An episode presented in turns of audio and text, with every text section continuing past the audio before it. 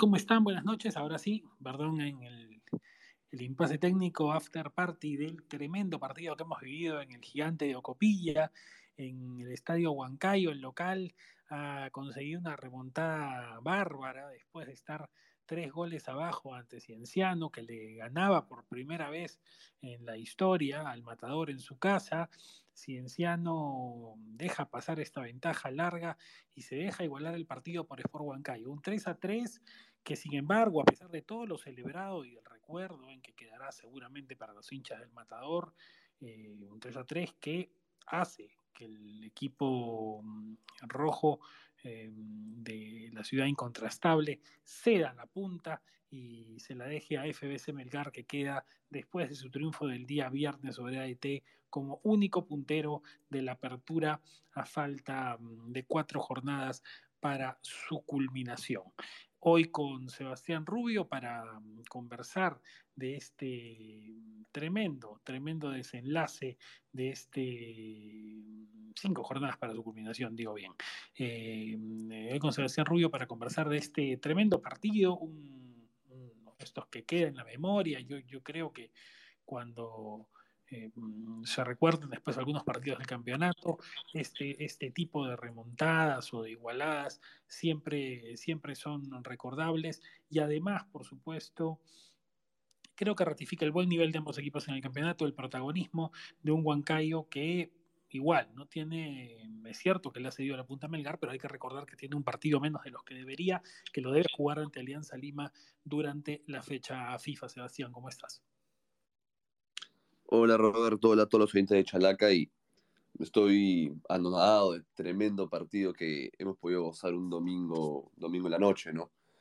Un 3-0 que se venía muy cuesta arriba para Sport Huancayo y logran sacar un, un, punto muy valioso en la búsqueda de la apertura. Y hay que ver que sacando un, un resultado así, con ese contexto, es muy difícil que Huancayo se llegue a caer y sin duda va a estar luchando hasta, de par a par con Melgar y Alianza Atlético, Alianza Cristal y la U para la obtención de, de la ansiada apertura.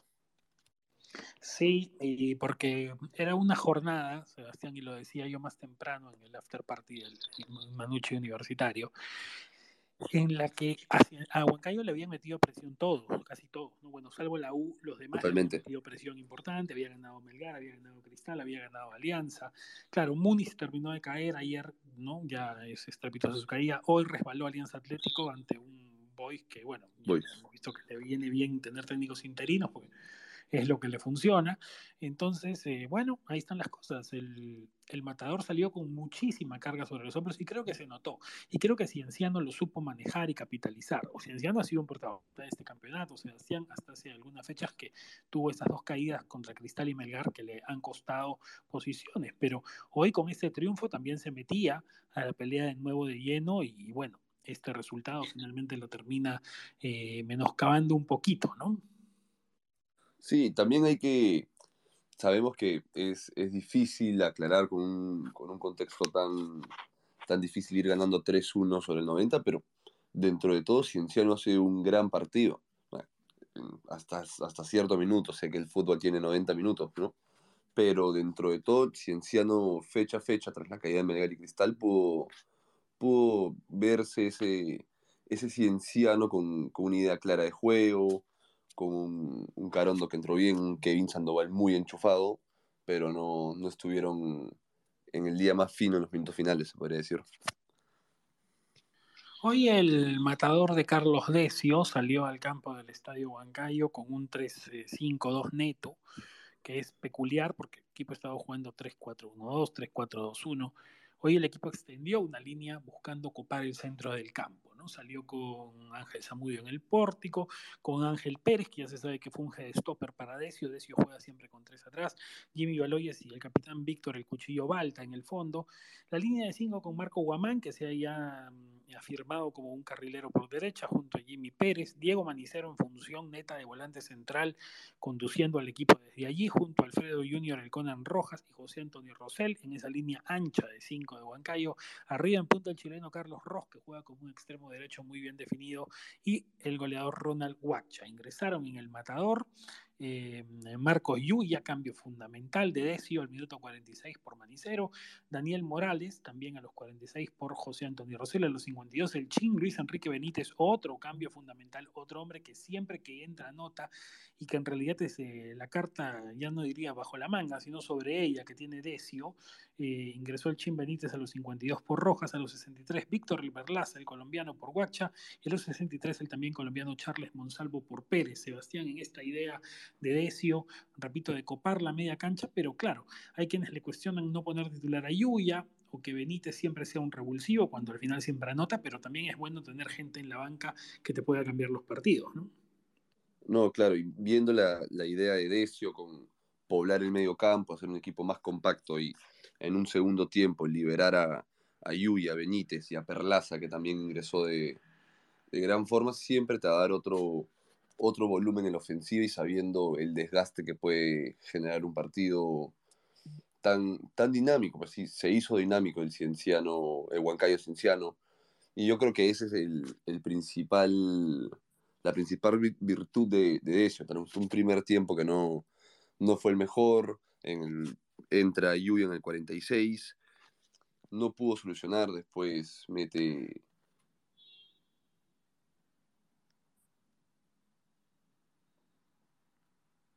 Sandoval el, segundo gol.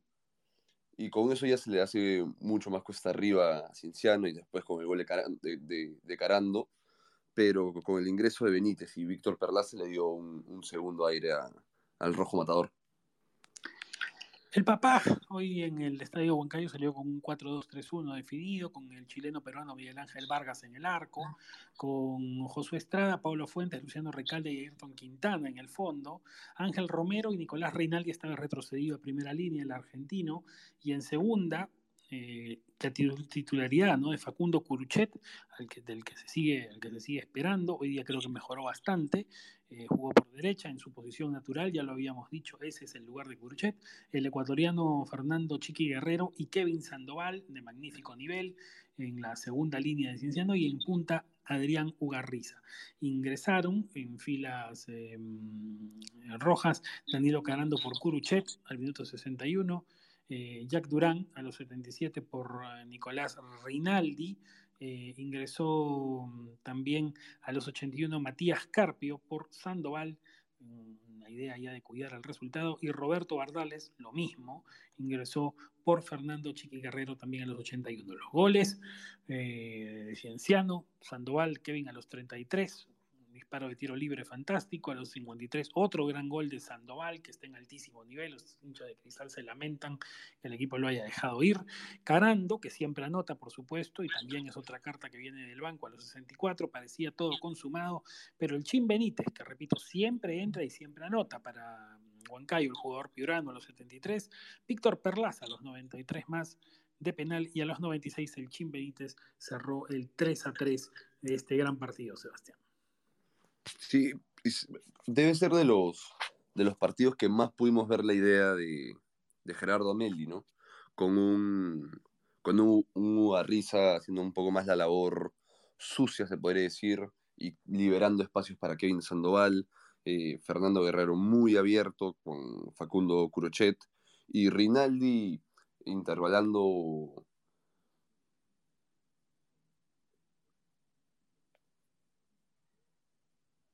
líneas para que, para que el equipo se pueda sostener y se sentir mucho más cómodo con, con, una presión alta que hacía Sport Huancayo acumulando tanta gente en el medio, ¿no? Yo creo que por ahí pasó una de las principales de, virtudes del Cinciano Ameli, pero no lo pudieron sostener en el tiempo y se vio reflejado en los minutos finales con el gol de, de Benítez al 96.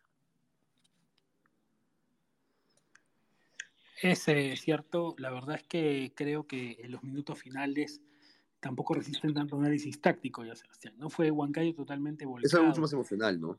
siempre se podría decir, ¿no? Que, claro, siempre se podría decir que hay un tema de, digamos, de, de, mérito del equipo que viene de atrás y todo, pero claro, siempre el otro se dejó estar y se hicieron los goles. Lo cierto es que Cienciano sí, pues era natural, me parece que Ameli quisiera replegarse, que, que entrara Carpio Bardales en ese tramo del partido, ¿no? Era totalmente natural. Jack entró a, a tratar de aquietar la pelota, ¿no? Este, me parece que los cambios en ese sentido fueron bastante sensatos, ¿no? Lo que pasa es que, claro, a veces lo, lo que yo sé, y, lo hemos hablado aquí en esos espacios y también se lee en redes sociales de hinchas de Huancayo, de Cienciano, es que a veces ellos sienten que tienen en el banco gente que les podría rendir de otra manera. Me refiero al caso de Yuya y Benítez, está dicho, y me refiero también al caso de Carando, ¿no? O sea, gente que, que, que siempre entra y siempre responde, pero repito, a veces necesitas también esas piezas que te cambian los partidos, ¿no? La ecuación, claro.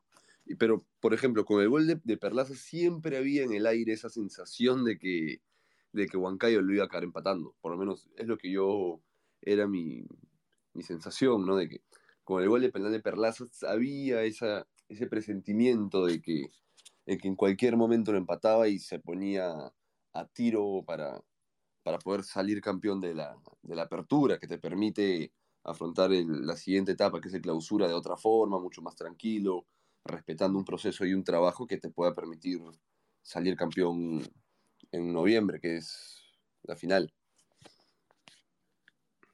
¿Qué te dejó Sebastián hoy en Ocopilla el arbitraje de Edwin Ordóñez con y Sacó dos rojas que fueron claves en el desarrollo del partido. No salió Ugarriza, eso forzó la entrada de Carando, por supuesto, fue expulsado en el arranque del complemento, el capitán de Cienciano, y a los 66 en Cuchillo Balta, que creo que es mucho más incidente ese, esa salida, esa roja, en el resultado final del partido, ¿no? Porque Balta es, eh, junto a Baloy, son los estandartes de la defensa central de Huancayo y que al capitán lo expulsen.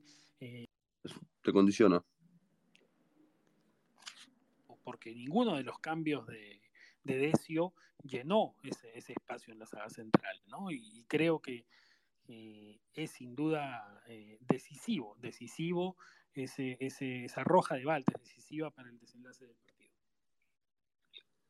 A mí ambas me parecieron roja, la Ugarriza un poco menos, le da hasta cierto punto, pero hablando ya más de lo que fue el trámite de juego y qué tanto pudo impactar, eh, Cienciano se plantó bien tras la expulsión de, de Adrián Mugarriza, pero cuando los dos se quedan con 10, eh, Huancayo toma más protagonismo y llega, logra arriesgar un poco más, sabiendo que el partido ya estaba jugado hasta cierto punto y no, no, no regaló nada, no regaló nada. Acabó jugando con una línea de cuatro, tres volantes y tres arriba que intentaron siempre eh, cambiar la ecuación del encuentro, ¿no? Y bien que, bien que lo hicieron notar y sobre todo bien por los hinchas de Huancayo, que lo estar celebrando y el pan sabrá más rico mañana.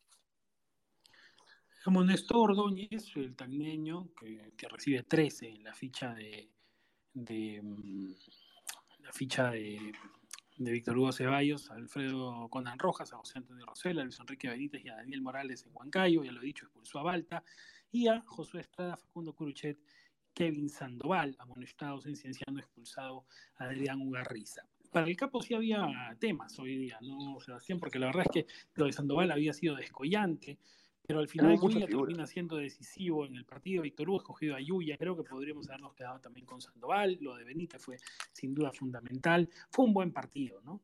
Yo en lo personal me hubiese quedado con.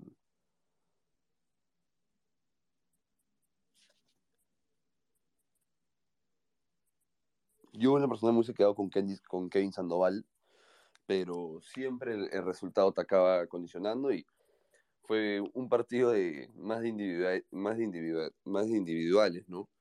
Un partido que entra lluvia, te cambia la ecuación, Kevin Sandoval estuvo muy enchufado, Benítez jugó muy bien, incluso el mismo Carando pudo sostener bastante, bastante bien el ataque de Cienciano, pero son temas de gustos y, y de momentos, ¿no? Así que lo de, lo de lluvia me parece más que merecido. Habrá que ver cómo impacta esto en el desenlace del campeonato. Yo, yo creo que puede ser de esos partidos decisivos, porque al final aquí, mal que bien, eran dos equipos que estaban peleando arriba y que ahora eh, solamente hicieron dos puntos entre ambos en un partido que podría haberle arrojado tres a alguno. Eh, Melgar se va a ir a Avellaneda con la satisfacción de ser líder también local. ¿no? Eso es muy importante, eso no es frecuente en los equipos peruanos que disputan torneos internacionales. Es raro que un equipo eh, tenga eso, ¿no? Huancayo tenía que aprovechar las chances. Igual lo dicho, Sebastián, Huancayo tiene este partido pendiente con Alianza.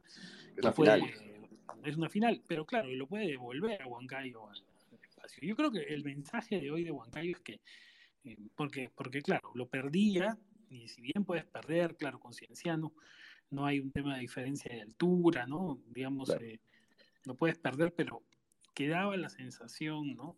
que, ha quedado la sensación después de este empate que, claramente Huancayo es un gran un gran eh, protagonista del campeonato, ¿no? Y que no se va a dejar pisar el poncho por nadie, que va a pelear el campeonato hasta el final, hasta lo último, ¿no? Yo, yo he dicho muchas veces en esos espacios, pero lo reitero siempre, que Huancayo ya no está para buenas campañas.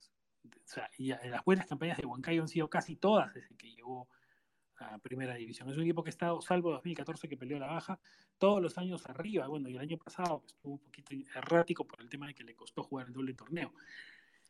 Pero Huancayo ya no está pero buenas campañas. Huancayo tiene que campeonar. O sea, ya le toca. Totalmente. Ya le toca. Eh, entonces, eh, ya eh, me parece que el equipo de Decio lo tiene claro, ¿no? Esta vez, que lo que hace es pelear el torneo, que cualquier cosa que no sea campeonar no va a ser una buena campaña. Sí, y sobre todo sacando un partido hacia adelante, va y te dice, yo estoy presente, yo estoy acá y yo lucharé el campeonato hasta el final, ¿no?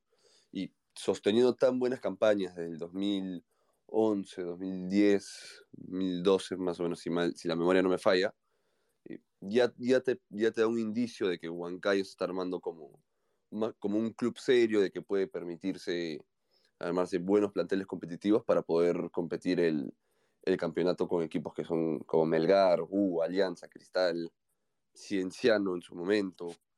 Y yo creo que ese es el gran, gran salto que ha dado Huancayo que le permite sostenerse en el tiempo en, en la Liga 1, ¿no?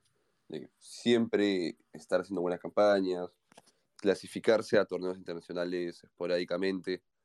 Yo creo que eso es súper grato y que la gran mayoría de equipos deberían ir copiando a lo largo del, del tiempo. Y él, por supuesto, hincha de Cienciano, le queda la amargura del resultado, de saber que el equipo está ahí, pero tampoco está totalmente fuera de la pelea, ¿no?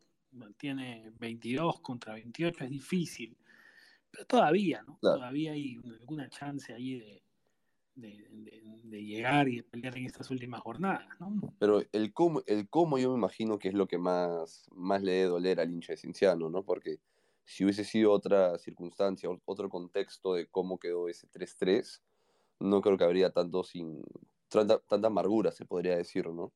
Pero siguen en pelea, son, son un gran equipo. Tienen, a mí, Gerardo Amelio me parece de lo mejor que hay en el, en el torneo local como, como director técnico y no tengo duda que van a seguir peleando de, de punta a punta hasta el final. Bueno, gracias a los que nos han seguido este, en este espacio, en esta jornada muy intensa, muy buena, que además no, ha terminado porque hoy, por temas de, de dificultades para el viaje de, de Carlos Stein, perdón, de Atlético Grau a Jaén se tuvo que postergar el encuentro que se tenía que jugar con el matutino, así que mañana desde las 11 hay fútbol en Jaén entre Stein y Grau y por supuesto acabado el encuentro estarán Aldo Ramírez y Juan Rodrigo Velarde con el after party del caso. Fuerte abrazo a los que nos han seguido y nos escuchamos. Gracias. Muchas gracias a todos.